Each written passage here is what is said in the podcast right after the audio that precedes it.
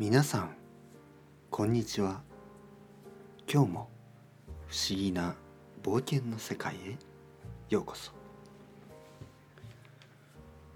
不思議なことはたくさんあります。まるで夢のような悪い夢のような。今日の主人公も不思議な世界に来てしまった一人のようです。それでは聞いてみましょう。蜂蜜。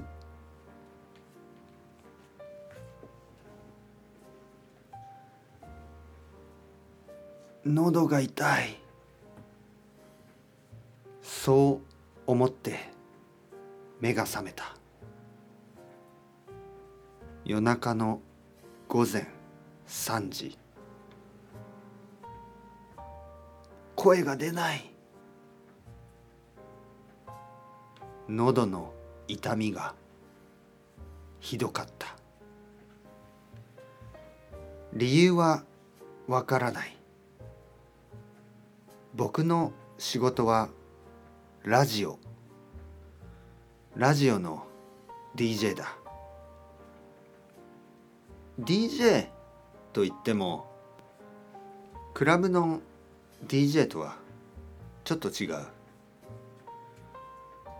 音楽をかけるのは少しでそれ以外はほとんど話してる。僕がラジオの DJ になったのは3年前。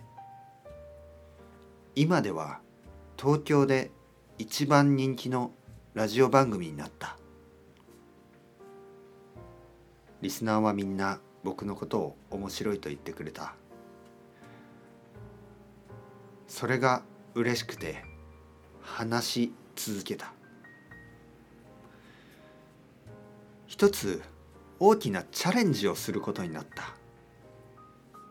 それは24時間話し続けるということ。夜の9時にそのラジオは始まった。夜9時から次の日の夜9時まで。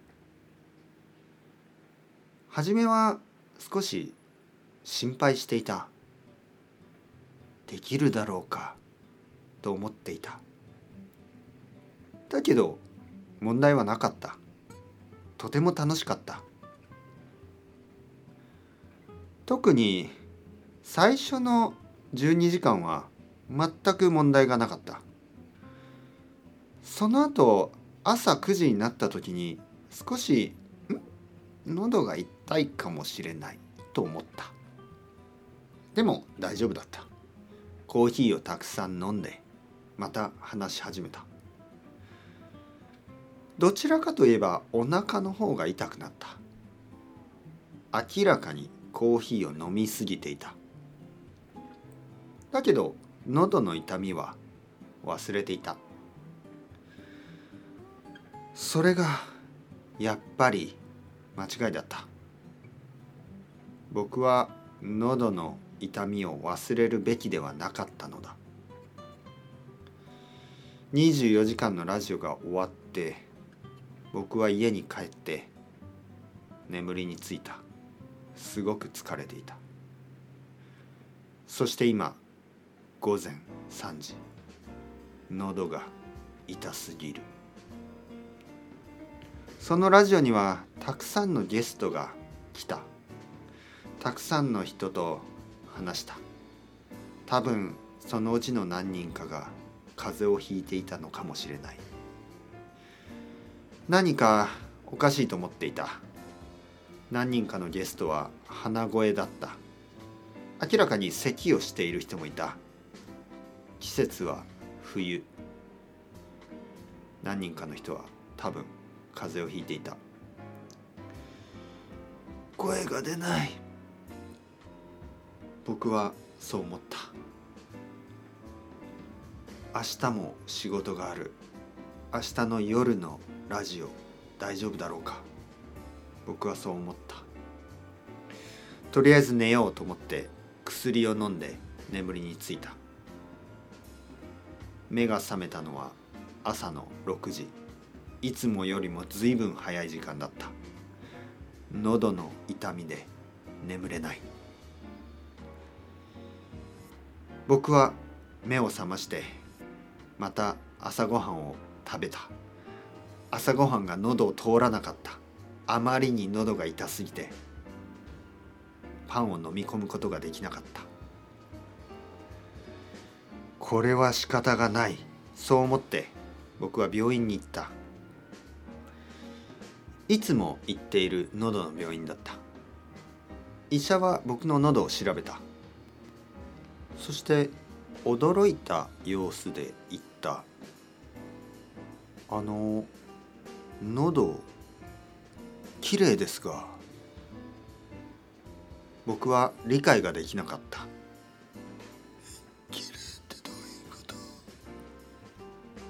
あの特に何も悪くなさそうに見えますが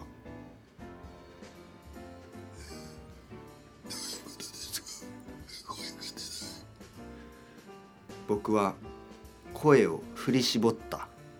それでも声は出なかった。そしてあまりの痛みに顔の表情が歪んだ。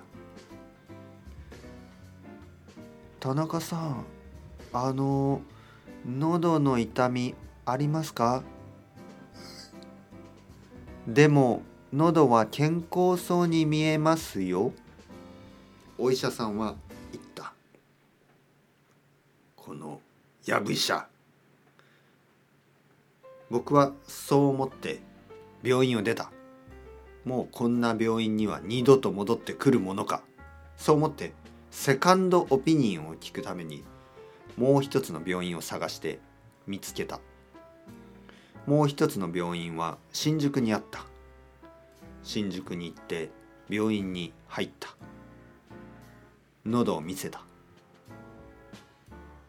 その医者も同じように言った。健康そうに見えますね。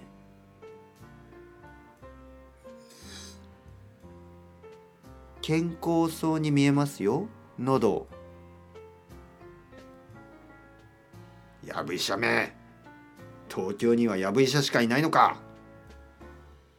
僕は怒った。怒ったけど声は出なかった。帰り道新宿歌舞伎町を歩いていた。あるお店を見つけた。そこには「喉の痛み」と書いていた。喉の痛み。カランカラン。いらっしゃいませ。お店の中に入った。並んでいたのは蜂蜜だった。僕は声が全く出ない。だからノートにペンで「声が出なくなりました。喉があまりに痛いのです。何か効くものを探しています。蜂蜜は効果がありますか？お店の人は言った。もちろんですよ。僕は一つくださいと言った。お店の人はありがとうございます。と言った。僕はその蜂蜜を持って家に帰った。蜂蜜を喉に直接塗った。すごくしみる。これ本当に効果があるんだろうか。僕は半信半疑で30分待った。店の人間は言っていた。30分で聞きますから。みるみるうちに喉の痛みが減ってきた。あああああうん。あいいじゃない。いいいい。ああよかった。僕は嬉しかった。嬉しくてカレーを食べた。辛いカレー。カレーを食べても喉の痛みは全く感じなかった。この蜂蜜のおかげだ。その日の夜も僕は楽しく話をした。ラジオ DJ の仕事は僕の天職だ。話をするのは大好きだ。次の朝喉が痛くなった。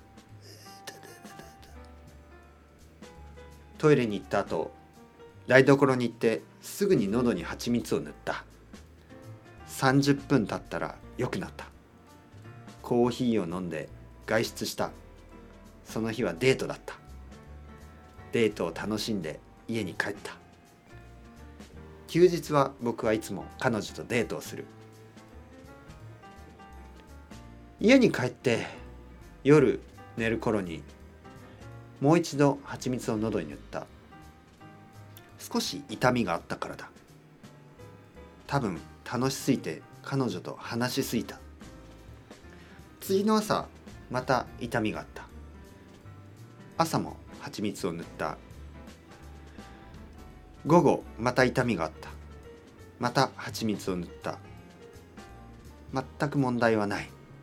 喉の痛みがあっても蜂蜜を塗れば僕の喉はすぐに良くなった。そして気がついた。服が大きくなっている。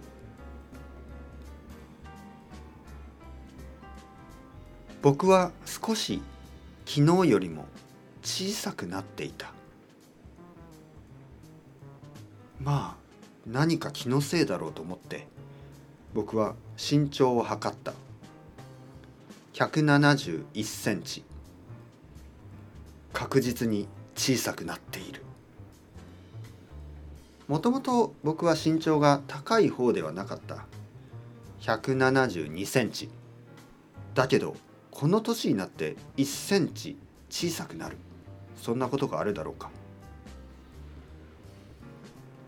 僕はそのまま蜂蜜を塗り続けた。そして小さくなっていった。身長は169センチになっていた。1週間で3センチも小さくなることがあるだろうか。おかしい。そう思って僕はそのお店に行った。蜂蜜のお店だ。お店は閉まっていた。張り紙があった。しばらくの間休業させていただきます。ありがとうございました。僕は蜂蜜をたくさん買っていた。家には十分の蜂蜜があった。喉の痛みを取るかそれとも体が小さくなることを受け入れるか。どっちが大事だ？俺にとって。喉それとも体。その日はとても大事なゲストが来る予定だった。今人気のミュージシャンだ。名前をボブと言った。日本人なのにボブ。まあいいだろう。僕はでもボブと話をしたかった。とても才能のあるミュージシャンだ喉が痛くなってきた。どうしよう。この蜂蜜を塗るか。それとも塗らないか。ギリギリまで我慢した。だけど無理だった。こんな喉の痛みでは話をすることができない。僕は蜂蜜を塗った。そしてボブにインタビューをした。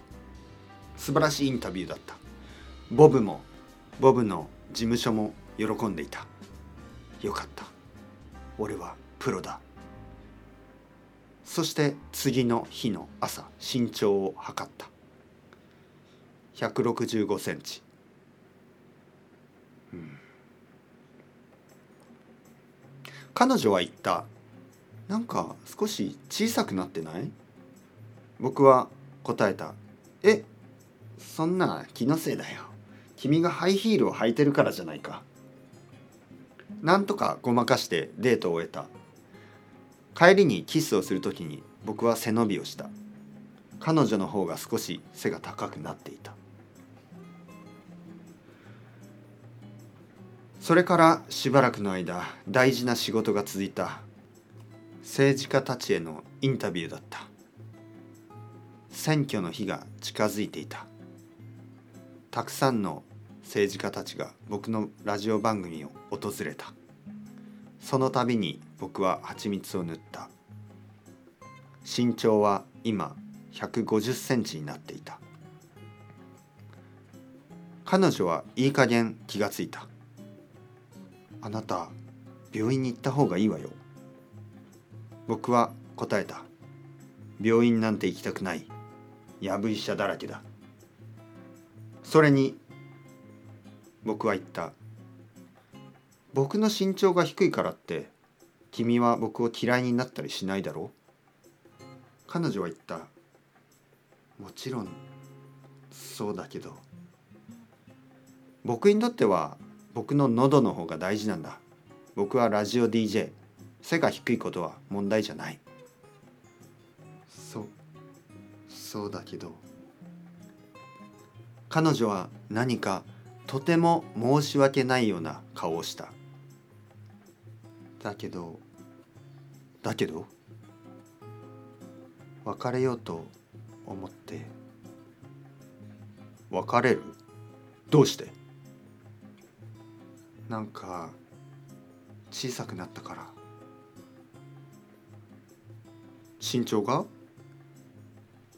身長もだけど僕は理解した。もちろん。体の全部が小さくなったんだ。それから僕は蜂蜜を塗ることをやめた。確かに喉は痛くなった。仕事もしばらく休む必要があった。だけど仕事を休んだおかげで喉の痛みは少しずつ良くなっていた。ただの話しすぎだったんだ。それから僕の身長は元に戻っていった。少しずつ大きくなっていった。体のすべての部分が前と同じサイズに戻っていった。今日は久しぶりのデートの日。もちろん元彼女と大きくなった僕を見せて驚かせてやるんだ。